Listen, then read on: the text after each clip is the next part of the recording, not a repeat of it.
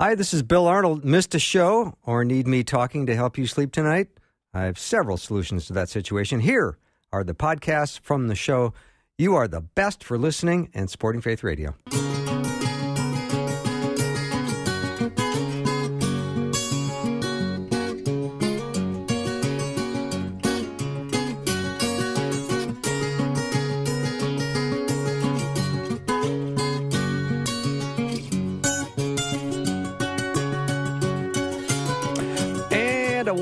Welcome to Afternoons with me. I'm Bill Arnold. I have missed you.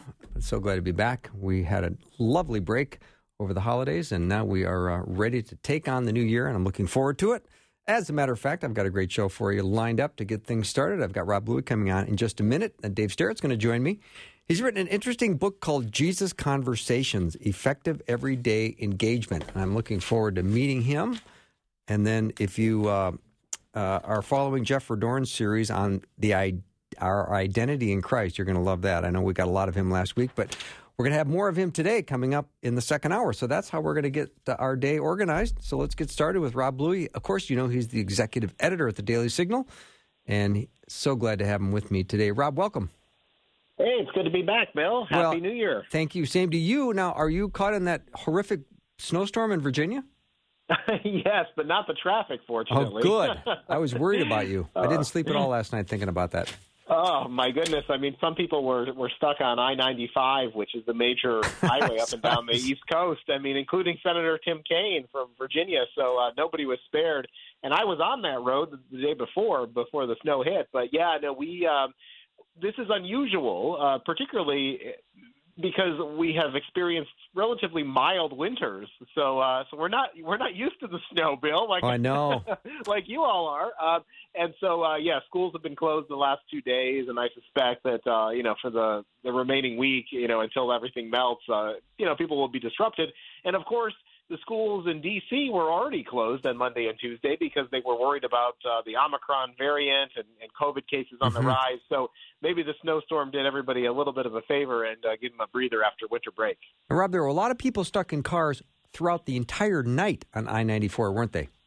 Yes, they were. I mean, they. Uh, in fact, Senator Kaine uh, shared his story about how to conserve gas, he would turn his car off, would try to get some sleep, and when he was cold, when he basically was so cold that he needed to turn the car back on to heat it up, uh, he would do so. So, Mhm. yeah, people were in all sorts of uh, predicaments, and uh, I, I don't think people expected it to happen. Now, this wasn't just the fact that they didn't plow the roads. Uh, what happened was a, a big tractor trailer jackknifed and was blocking Okay. the, the roadway. So, I mean, of course, that led to, I think they said a 40 mile backup. I mean, that just seems incredible.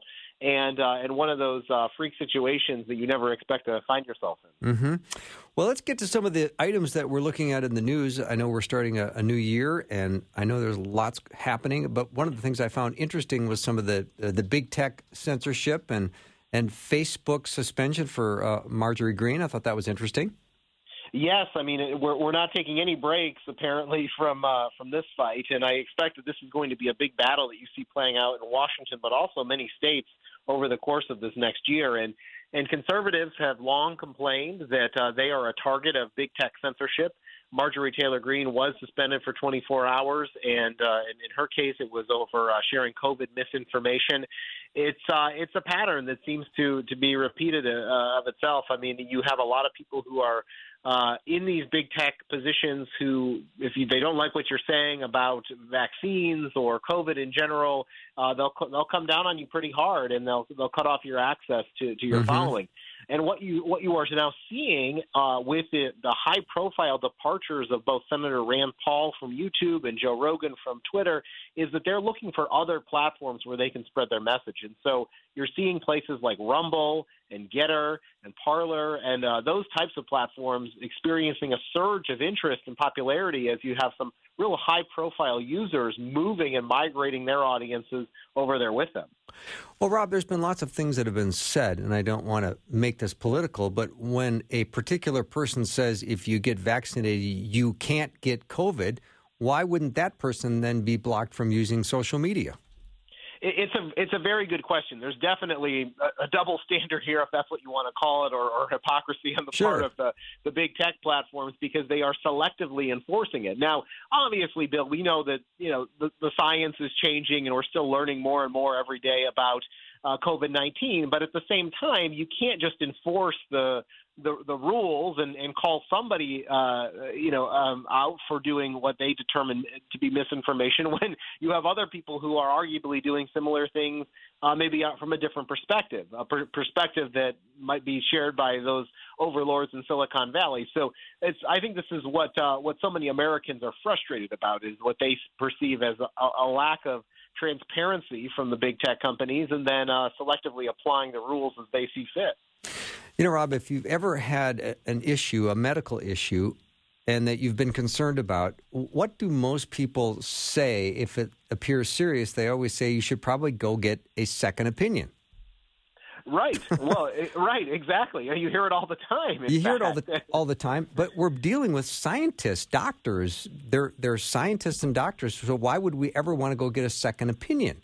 Because isn't the science science? Well, you, so you would. Think I'm picking so, a fight right look, now. There, there are, but Bill, there are a lot of doctors who I think are finding a voice and being willing to speak out. And, yes. and one of them is Dr. Uh, Marty Makary, who's spoken at the Heritage Foundation. Uh, he is somebody who's this week been very uh, opinionated about the fact that the FDA has authorized the booster shots for 12 to 15 year olds. He said that they've skipped the normal process in which you would go through a review. It's a rushed political decision that they're they're doing. So I mean, I, I'm grateful that there are some medical doctors who have the courage to to speak up and and share their perspectives on these social media platforms. Now they understand that they may face the consequences for doing so, uh, whether it be censorship or, or having their account suspended temporarily. But I think we need to hear hear all of those perspectives. And yes, sometimes it won't necessarily conform to what Dr. Fauci is saying, but that's not necessarily a bad thing either. I think Dr. Fauci should welcome the differing perspectives and not necessarily uh, be be of the uh, you know opinion that only his his uh, scientific perspective counts. Yeah, I mean, if I always think if there's a medical convention and there's an assembly of doctors that they're going to get together and discuss things and there's going to be differing opinions and that's just the way science is that's the way medicine works and I think that that's a good thing. I think you would want yes. that. I mean, not not just with science and and and you know the the medical profession, but I think speaking broadly, you'd want that in all of academia because when you start to silence and restrict people from speaking, I think that really is the author authoritarian uh, perspective uh, really coming in pretty heavily, and it's it's not only contrary to what the freedoms that we enjoy here in America, but uh, it also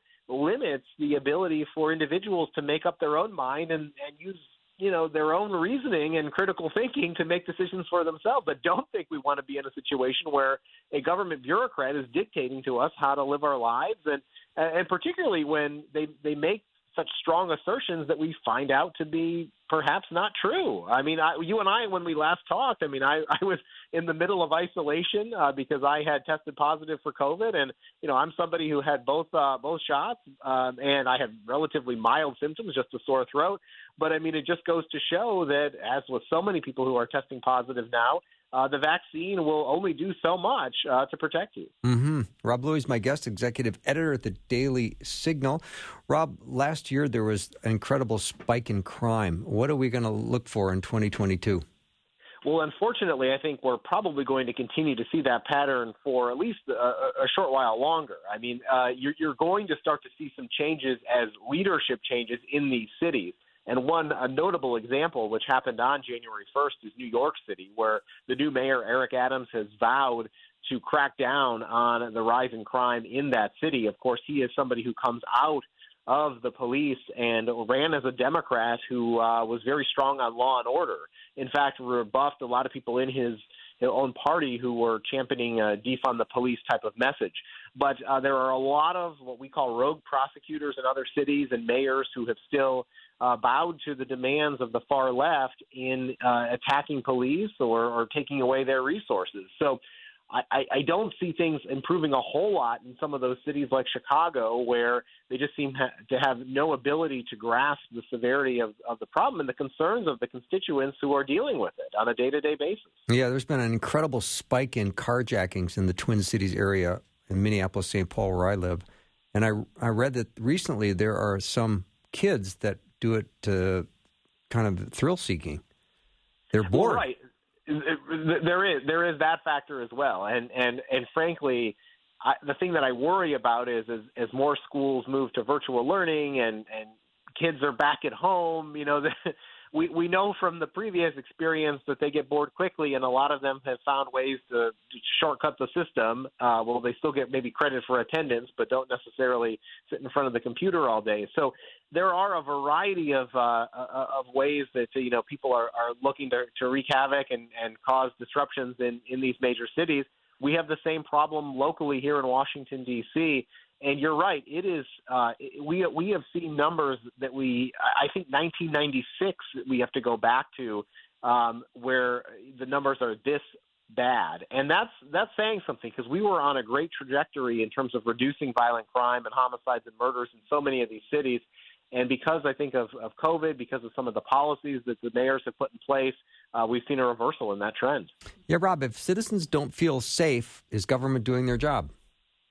No, because I, I think that that's one of the first commitments and priorities of the government. I mean, I there are all these other things that uh, that, that the, the the government uh, you know attempts to do. But even if you go back to our our U.S. Constitution, uh, it's to provide for the common defense. I mean, it's written right there. I mean, that is what the federal government is, is aimed to do, and that's what so many local and state governments are charged to do with in their own uh, states and communities. And so that's why I think you're going to start to see voters hold these politicians accountable if they don't like the way things are going. You saw that bright and clear in a in a very democratic and liberal city like New York, uh, going for for Eric Adams, and so I would expect to see others uh, move in that same direction.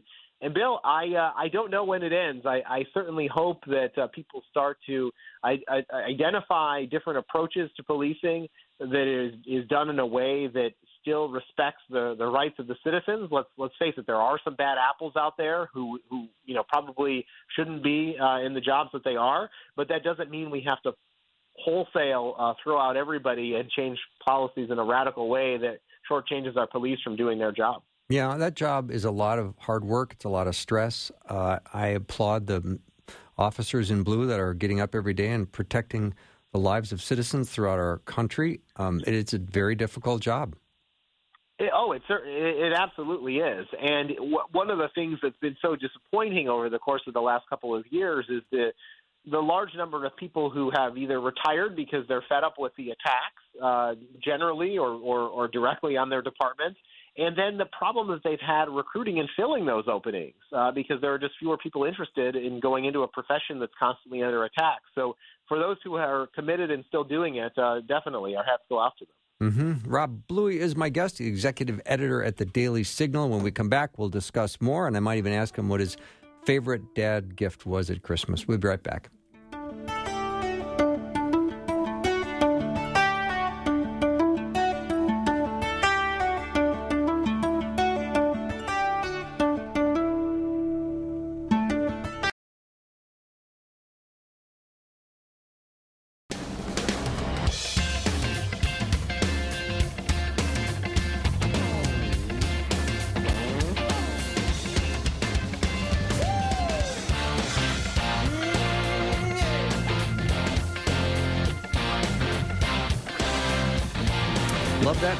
That's Rob Bluey's Walk Up Music. He's the executive editor at the Daily Signal. Curious, Rob, what was your favorite dad gift this Christmas? Ah, well, I, I there's so many things, but, uh, but probably probably my my favorite was uh, my kids. Uh, so after after Christmas, the reason we were traveling on 95 was we took a, a vacation down to, to South Carolina to a little bit of a warmer climate, and my kids took me golfing a couple of times, and I always love being able to spend some time, uh, you know, just just with the boys. Fantastic. And when, when, when the girl gets a little bit older, we'll include her in the mix too.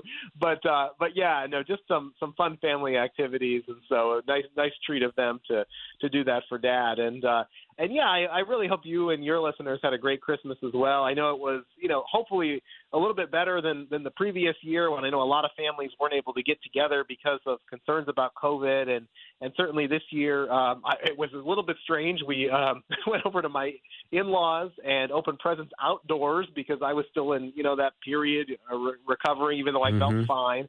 And so, um, so I think everybody was in a slightly different uh, situation this year because of the, the spike in cases, Bill. But um, but I hope that they uh, they and you certainly had a good uh, good Christmas. Mm-hmm. Well, let's get back to the president's foreign policy agenda. Help us understand what there is to know. I have not looked at the news in about four or five days, so I, I'm really out of touch. Well, a couple of big things. Uh, first of all, there continues to be uh, a buildup of Russian troops along the Ukrainian border in Eastern Europe. So that is uh, a big concern uh, looking ahead to uh, what Russia might be uh, might have planned and might be willing to do to exert its influence. Now, it seems that the Biden administration at this point is is keeping Russia at bay, but I mean this could erupt and explode at any moment. We we know that Putin is is somebody who who likes the surprise, and so that's one hot spot that I'd keep an eye on. The other is China. Uh, we have the Olympics starting in one month. Uh, there is already the Biden administration has announced a diplomatic boycott. It's a little bit too late uh, to have a meaningful impact at this stage of the game, and it was uh, disappointing that they didn't take a stronger stand to try to get the games moved out of uh, out of China. But uh, that is the situation that we find ourselves in. So our athletes will still compete. Uh, but uh, we will not send any diplomats to China, and that has not not pleased China. They're they're certainly disappointed that the United States took this stance, and it's inspired a few other countries to uh, to follow suit. But China remains a, a major adversary for the United States, and I think that uh, once we get beyond these Olympic Games, uh, we'll see uh, see pressures uh, increase then on that front as well. Mm-hmm. Rob, recently there were eight college professors that were canceled by the left. I know academia is driven by uh, the left; they dominate academia. But tell tell us about that story. That's at thedailysignal.com. Sure, sure. My colleague Doug Blair wrote this excellent piece, and uh, you can find it again at dailysignal.com if you want to check it out. Um, there, we, we went through the list of, of some notable cancellations, if you will, uh, that happened, and uh, and uh, you know just to give you some perspective on on a few of them, uh, Mike Adams is somebody that your listeners might have heard of. Um, he uh, professor at the University of North Carolina, real outspoken conservative, and he faced a public campaign to get him fired. Uh, so there's a website called change.org where you can post a petition, and hundreds of people took to this petition and signed a, a letter uh, criticizing Adams uh, for what they called hate speech. Um, we were talking earlier about big tech that hate speech is one of the terms that they often hide behind to censor people. Well, it's also happening in academia, and uh, and so Mike Adams is somebody who you know faced uh, you know faced this cancellation threat, and uh, unfortunately, uh, you know, was um, uh, so tragic because uh, he he ended up. Um, uh, committing suicide over it, Bill. So I mean, we really, uh, you know, it shows the consequences mm. of of leading somebody, you know, down this path when you are so so critical of them. And uh, and the list goes on. I mean, there there are so, somebody, some other people from Portland State, a professor there who, you know, uh, also found himself in the the you know uh, the criticism from the the left for for things that he said. Uh, you know, we even had a assistant baseball coach at St. Joseph's University in Philadelphia. Uh, you know, he uh, posted some tweets from an anonymous account, uh, which were critical of uh, racial sensitivity training, and you know, has found out that he did it. So you know, it, even when you're doing things anonymously, you you basically you know are subjecting yourself to uh, to the left and and their criticism. And one final point on this Bill is that I, I think that you know as we talked about earlier when it was was with science and having these robust debates, I think the thing that's most disappointing to me because my my own college experience uh, I, I felt that there was still an opportunity to engage from a different perspective. And I was a conservative in college, so I mean, oftentimes I was at odds with the liber- more liberal-leaning professors at Ithaca College. But I would say that never I, I did I feel like I was in a situation where uh, my my views weren't respected, or or we could you know civilly disagree. And I think that what I've heard from so many students who are coming out of college today and other professors who've shared their stories is that that atmosphere just doesn't exist anymore. And I'm mm-hmm. not sure what the what the breaking point was, but it's really disappointing to hear that. Aren't your universities and college campuses, isn't that the place where you share this marketplace of ideas and you, you discuss things and try to grow in your understanding of each other's point of view? I, I guess I'm being very naive right now, Rob. Well, it, it seems like if there is a place to do it, that would be the the one. Because uh, when you get into the business world or politics, obviously, you know things are, are either you know discouraged or or you know ha- become quite heated. So I think that an environment where young people are exploring new ideas and a new way of thinking, uh, yes, that is that is typically what you would expect from a, a college or university environment. Uh, my favorite course in college was a, was a course called critical thinking, and and the reason I loved it is because it encouraged this very idea that you didn't have to uh, adhere to a single belief. Really, it was up to you as an individual to decide on your own uh, what kind of political perspectives or, or, or just other views that you wanted to have, and you should be skeptical of, of you know people who are are pushing a particular perspective, probably politicians, rightly so, uh, but you should consume news from multiple media sources. I mean, all sorts of various uh, things that I think have been lost as we try to embrace, you know, a singular point of view in many cases, and oftentimes from the left, uh, and not even uh, welcoming conservative views. Yeah, Rob, that's why you are such a good guest on the show because you were such a good student in college. I think my favorite class in college was lunch and a nap. well, Bill, I'll tell you, I I, I think that uh, you know probably there are there are many many courses that I can't remember, but that is that is that is one that stands out. And I'll say this: I, I always I, I, I think that, and this is one thing I, I lo- love. One reason I love doing your show and coming on and talking to you because I imagine there are things where you and I disagree. But I think that it's so important for us to be in, able to engage in a conversation when even we do disagree, and even in this time when when our our neighborhood personally, my neighborhood has been, you know, blanketed with 10 inches of snow. You see neighbors coming together who might have completely different political perspectives and different yard signs at yeah. different times of the year, but willing to help each other out. And isn't that what we are as Americans? And I think that's the situation we need to get back to on our college campuses as well. Yeah, I mean, Rob, if we did disagree, it wouldn't really matter to me because I just like you so much. We'd have one of these big arguments, and I'd go, okay, what time we having lunch tomorrow? well, that's good to hear, Bill. I feel the same way about you. good. All right. We just got a couple of minutes left. Let's talk about uh, the military and some of the testing and, and, vaccine mandates that the military has. We can't afford to lose too many people, especially some of our SEALs and some of our highly trained people in the military.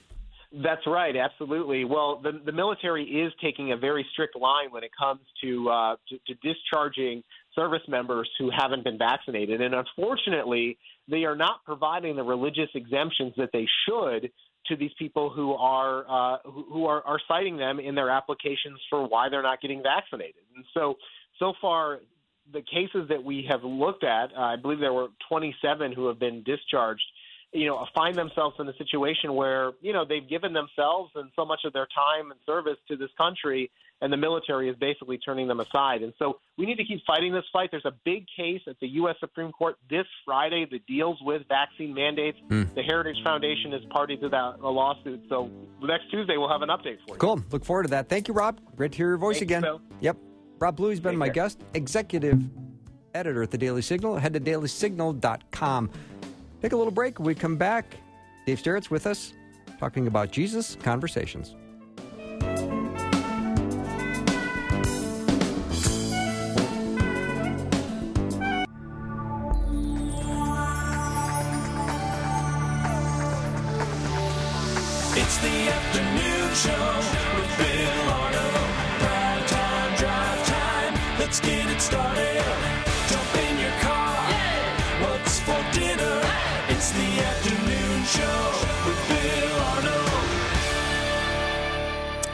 All right, this is kind of disturbing to see. Half of all professing Christians don't even know what the Great Commission is. Hmm. Of course, that's the last command given by Jesus was to go into all the world to make disciples. And yet only 10% of Christians ever talk to their friends or coworkers about the good news. It is little wonder that 25% of all unchurched adults now consider themselves skeptics, and nearly a third of these have never attended any church. Dave Sterrett is my guest. He is the author of Jesus Conversations, and he encourages to reject uh, passivity, pay attention to those around you, and courageously initiate a conversation. He's written a brand new book called Jesus Conversations Effective Everyday Engagement. Dave, welcome. Hey, Bill. Thanks for having me on your show. Uh, I love this topic. You have uh, you've started off uh, my year well by bringing up this topic because this is so important. We need to live with a sense of urgency to share our hope in Christ with others. Well, you mentioned it. You mentioned the Great Commission, and that was Christ's uh, last. Uh, some of his last words was encouraging not just the twelve, but other people around him, other disciples, to go and make more disciples. And part of that process of discipleship includes the first part of evangelism, of proclaiming the good news. And I just want to encourage Christians with this book. Some people who may feel intimidated and feel like they don't have that gift or uh, that's really not what God has called them to do. I wrote this book as an encouragement to equip that Christian to be able to proclaim the gospel to someone who doesn't believe uh, in Christianity. Fantastic, Dave. Which leads me to my first question: Why are we seeing uh, maybe just a lack of evangelism by Christ followers today? Well, I think one of the things is uh, we have failed to equip the minds of followers in the area of apologetics. Right now, it used to, you know, right now there's a lot of skepticism. When Billy Graham in the 20th century would stand up and say, "The Bible says," the Bible says, even though there are, were people who may not have been uh, regular churchgoers or born again Christians, they had a reverence for the Bible. And I believe in today's culture, with the rise of skepticism and the intellectual left at universities who are teaching ideas like Marxism and scientism, of course, we have the rise of transgenderism and uh, all these ideas that are contrary to the gospel. I think a lot of people are, are ill equipped. And I also believe the second reason is the rise of the megachurches. Now, not all that is bad, but what we have done is many of these churches have become so dependent on the uh, person on stage, the uh, pastor who is often a performer, to provide this great environment where your ag- your average churchgoer has just become very dependent on that pastor, where they may invite someone to church, but when the conversation comes up about, say, the truth of the Bible, or is Jesus the only way, or why is the Bible so judgmental against homosexuals, when those conversations come up uh, at the dinner table or at work, most Christians do not feel equipped to be able to proclaim the gospel. And so I wrote this book to encourage pastors, to encourage small groups, and Christians to become effective in having Jesus conversations.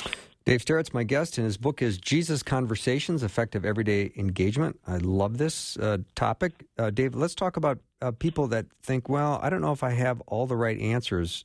Should I be sharing Jesus? Am I Well- am, am I at the right am I at the right point? Yes, that's a question that a lot of people have. And when we look at the New Testament, we see that Jesus uh, would often use people immediately after their conversion. You saw, for example, in John's Gospel, the woman at the well who uh, immediately goes back to her hometown and she just begins by sharing what she knew about Jesus. And even in that process, she's asking questions. Um, you see Paul writing the church of Corinth saying, Brothers, think of what you were when you were called. Not many of you were wise by human standards. Not many of you were influential. But God chose the foolish things to shame the wise. And so I would say, absolutely, God can use you right now, even though you don't have the answers. And Bill, I've been so encouraged, even as when I was a professor several years ago in, in Minnesota, I took students out places like the University of Minnesota and the Mall of America and places in St. Paul, and I was amazed with students who uh, who didn't have uh, all the theolo- uh, theology and seminary training that I had. Many of them were used in a powerful way to share the simplicity of the gospel and also ask good questions to challenge uh, people and really what they believed as well. So I would say absolutely just get started right now. The Holy Spirit can use you even if you don't have all the answers. I did not know, Dave, that you spent time here in Minnesota. Who gave you permission to leave? Well, you know, it was a small college. It's no, it's no longer in existence. It was called uh, Rivendell Sanctuary. It was on the campus of Bethany campus uh, there in Minneapolis, and I was there for just a little under a year. Okay. And uh, and so now I live in Columbus, but I've spent the last uh, 15 years in Dallas, and just moved to Columbus, Ohio, uh, last uh, last summer. Okay. Let's get back to Jesus conversations, effective everyday engagement. Now, you sometimes uh, will talk about people that spend a lot of their spare time with other believers, which is lovely because you love the fellowship. But why can this be a potential problem? Well, I think one of the things is is I would say that idea of potential just hanging out, out with fellow Christians. Um, that's probably has, has been changing a lot. You have people that uh, don't really hang out with all Christians, but I was one of those. I was one of those people who went to Christian school. My father was a minister. I went to Liberty University, and I was surrounded by Christians. And I think the problem with that is, um, I, I think one, let me just be clear. First and foremost, I believe our closest friends who we are doing life with should be believers. We should be around close uh, Christians, and those are people who are going to help us grow. But we also want to be able to creating uh, be intentional, uh, whether it's in our full time jobs or whether it's we're playing sports or our neighbors. We want to be intentional in reaching and building relationships with people who don't believe the way we do, and and also just going out and taking our Christian friends, whether it's out to a park or out to um, you know out to a sporting event, and we can be intentional in starting conversations about Jesus to people who don't believe the way we do. We need to do this. So, Dave, this is a great time to maybe give us some ex- some examples of how we start a conversation with a stranger. Well, I think one is just to say hi. I, I mean, Bill. I mean, I, I think uh, with a lot of us is is we have routines in our lives, and we can just begin to say hi. There was a study done by Harvard. There's a podcast that I, I listen to audiobooks. My full-time day job is in medical sales. I work in oncology, so I spend time in the car. I listen to audiobooks. And there was a Harvard podcast that talks about the surprise and power of asking questions. And one of the things that I've listened to is even in business it says become a great noticer. So if we're at a coffee shop, if we notice something about a person's tattoo or their pet, in everyday conversation, we can just start by saying hi, and then we can look for examples for something spiritual. Um, we can look if there's a story uh, of why they moved somewhere or there's a tattoo. We can just ask questions about that and listen to them. And so one of the things I use is the SALT acronym. That just stands for S, start a conversation, A, ask questions, L, listen, and then T, tell the story. And if we do that, we can become, you know, salt, as Jesus said, and become effective in, in drawing people closer to the gospel. It, it's so interesting, just the initiating a question. I had a guest on that said he was standing at baggage at in Chicago, and he said to the guy next to him as they were waiting for bags, "Are you from Chicago?" And he said, "No, I'm from uh, Florida. When my parents got divorced, we moved sh- to Chicago." Wow. And boy, all of a sudden you're offering all this information about your family. Yes. And so he asked him a follow up question, and before they knew it, they were having a meaningful spiritual conversation within 15 minutes. That that's just a perfect example. Um, and what they did there is the follow-up question. And I talk a little bit about this. If someone says, um, "Well, I moved to New York," or "I've moved to Chicago," the follow-up question is, "Well, what brought you to Chicago?" And there's power power in asking that follow-up question. And often we look for examples of hurt that people might have, or experiences of change and or maybe there's something they're really passionate about. And if we listen to these things, often it will lead to kind of almost us being able to listen to their story, their experiences, and then we can lead into a spiritual question and we can ask that person simply, do they consider themselves a spiritual person or or a religious person or do they believe in God? And those type of questions will allow us to eventually talk about Jesus and the gospel as well. Well said. I appreciate that. So you say that the problem in the world today are not caused primarily by economic or political issues. What are they caused by? Well, I mean, I would say, um, I mean, there are big issues economically and politically, and often these are influenced by ideas that are wrong. These ideas that are wrong are influenced by um, sin and sinful ideas that are apart from God. I mean, we see these this distortion of truth in the garden where Satan begins to kind of distort what Jesus said and and he says, "Hey, well, did God really or did God really say to you Adam and Eve, did he really say that you can't eat from any tree in the garden?"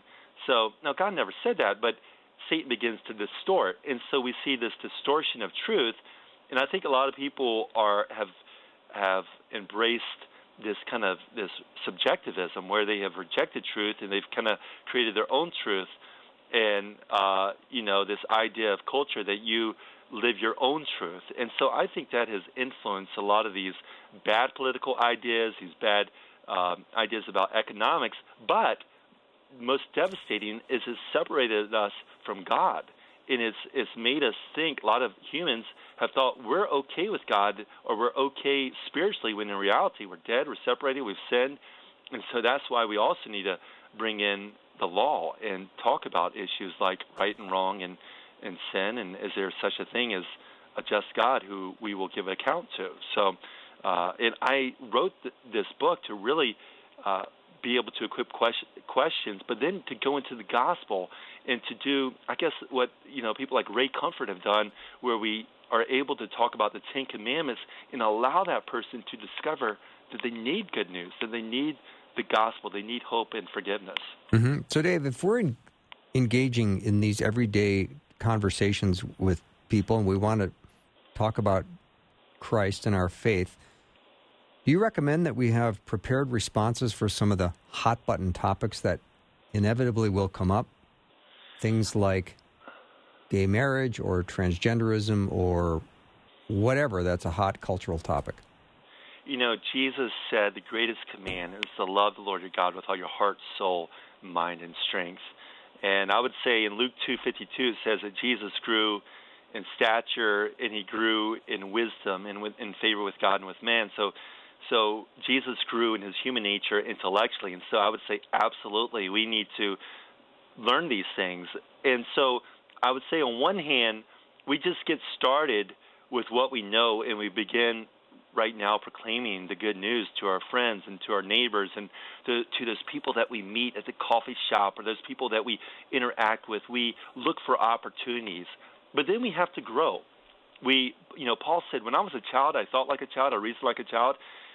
But when I became a man, I put my childish ways behind me. And so when I was trained in medical cells, like for my first job that was in uh, doing diagnostics for home for uh, sleep apnea, and I started learning about hypertension. And I started learning about uh, you know this this struggle that a lot of people with type 2 diabetes have with obstructive sleep apnea.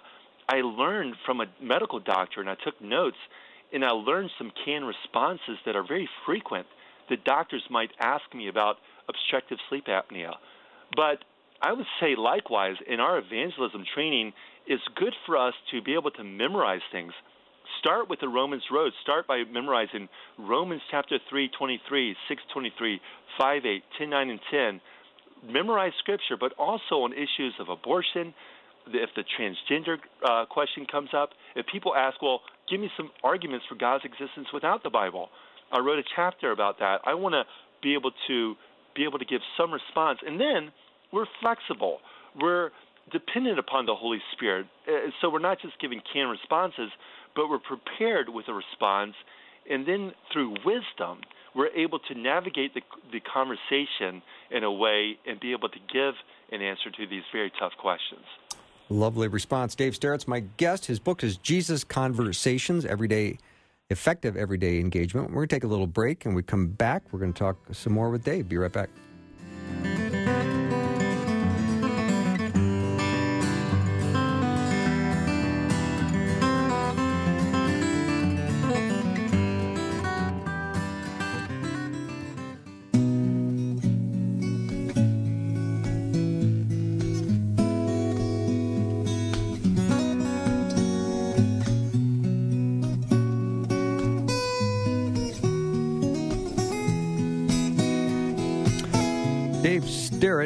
My guest. He's written a book called Jesus Conversations Effective Everyday Engagement.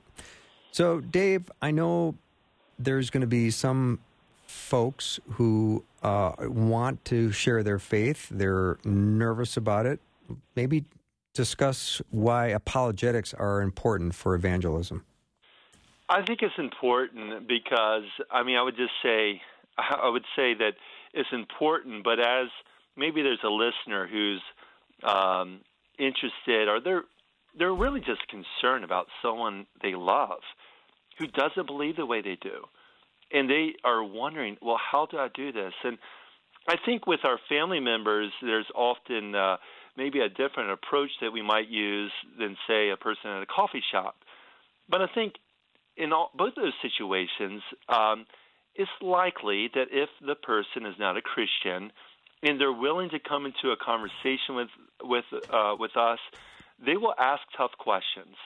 And when they ask those tough questions, the word apologetics means to give a defense.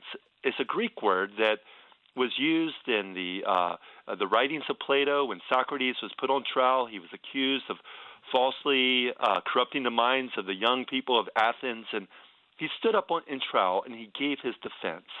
Well, the Apostle Paul and Peter both use that same word, and so Peter wrote this in 1 Peter 3:15. He says, "But in your hearts, honor Christ as holy. Always be prepared to give an answer." to everyone who asks for a reason for the hope that you have, but do this with gentleness and respect. And so Peter used this word apologetics. And so that's why it's very important, is because Scripture commands it, logic demands it, and it's very likely that people will ask us tough questions, and we want to go and get answers. And if we don't know the answer, we can tell the person that, and then we can uh, study uh, with that person, and then we can uh, get uh, you know get equipped with good apologetics books. And so, uh, a good place to start is, is Jesus Conversations. There's uh, great resources out there as well, and uh, Lee Strobel's Case for Christ and and uh, Frank Turek's I Don't Have Enough Faith to Be an Atheist. Many more books, mm-hmm. but um, you know I would say there's a lot of good resources in the areas of apologetics. Dave, I love apologetics, and I love that we are to be defenders of our faith. But this year, I've been trying to replace the word defender with the word inviter in my brain. I think there's some people that when they hear you have to go defend your faith, they feel like that's a defensive posture. Right. And they're probably going to get taken to task and they might end up losing an argument. So I just wanted to put the thought in my head that as much as I'm willing to defend my faith 24 hours a day, I want to be an inviter of my faith. I want my, my faith to be winsome and inviting and not be digging in against someone going, all right, let's go to task on this. Let's just try to have it out. Right. I mean, truth in itself. I mean, we, uh, you know, Scripture says, "Speak the truth in love," and so we can do this. I mean, the very early on, you know, in you know, in John's Gospels, we saw these people who immediately started following Jesus. They just said, "Come and see," and it's an invitation for us to invite people to Jesus, and that's a great way that we can do as well is we can invite people, we can open up the opportunities, and and apologetics maybe a, a seem harsh, but it doesn't have to be. It it can just be uh, if someone um, ask a question, we can give a reason for the hope that we have. Mm-hmm. Paul says in Philippians one, he uses the word apologetics. He says, whether I was out defending or confirming the faith, all of you sharing God's grace with me and uh, and so that's that's what we want to do. Mm-hmm. Dave Sterrett's my guest. His book is Jesus Conversations.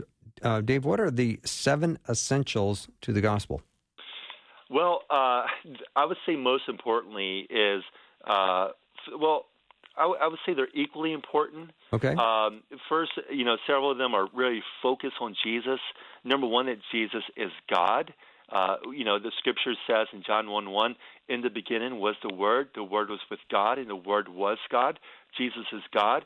Number two, it's very important to affirm that Jesus is fully human.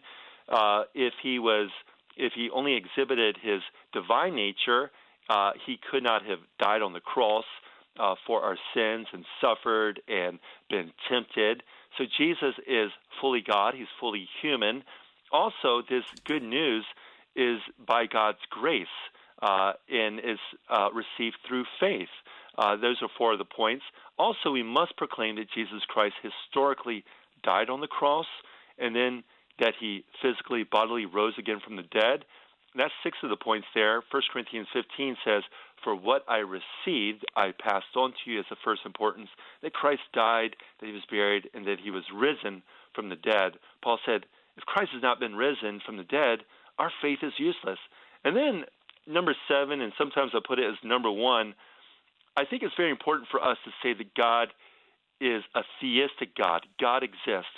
He is not pantheistic in the sense of a god of Spinoza. I recently heard an interview with uh, the Babylon Bee and hmm. uh, Elon Musk, and they were kind of I don't know if they were joking or serious, but they kind of try to get Elon Musk to accept Jesus, and he says, "Well, I kind of believe in the God of Spinoza." Well, that's what Einstein believed. It's a very pantheistic God that all the matter and energy of the universe is this transcendent one, and that we're all part of this divine energy.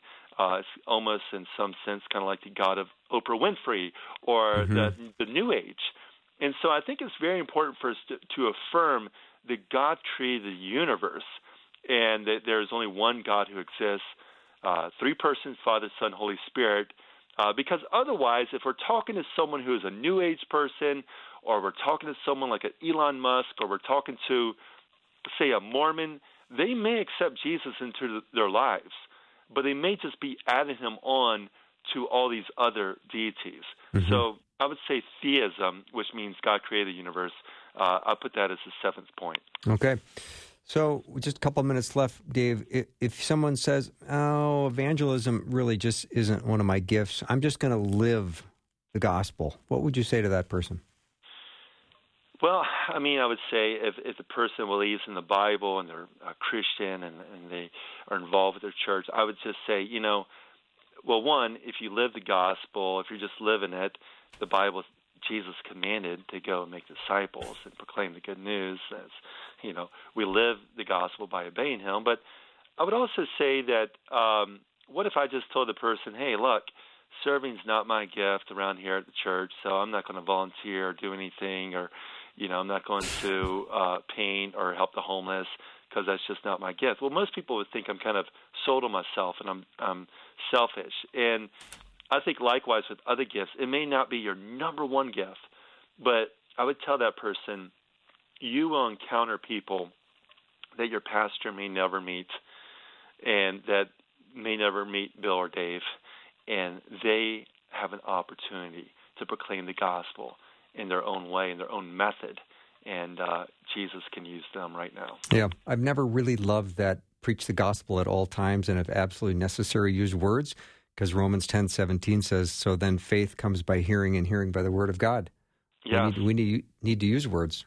Absolutely. And you know the person who says, "Well, you you can't really depend on words." Well, they're using words that say that, you know.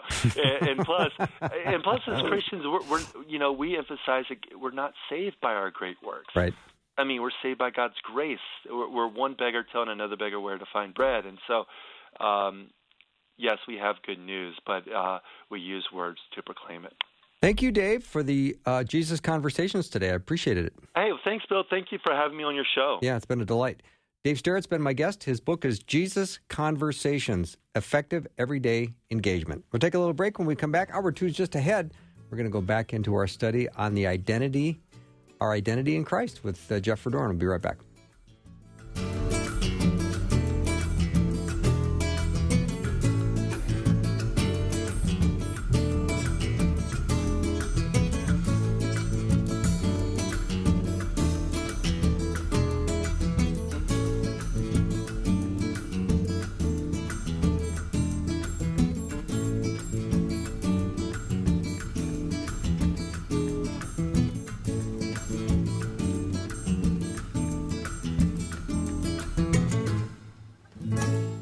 Thanks for listening. Programming like this is made available through your support. Information available at myfaithradio.com.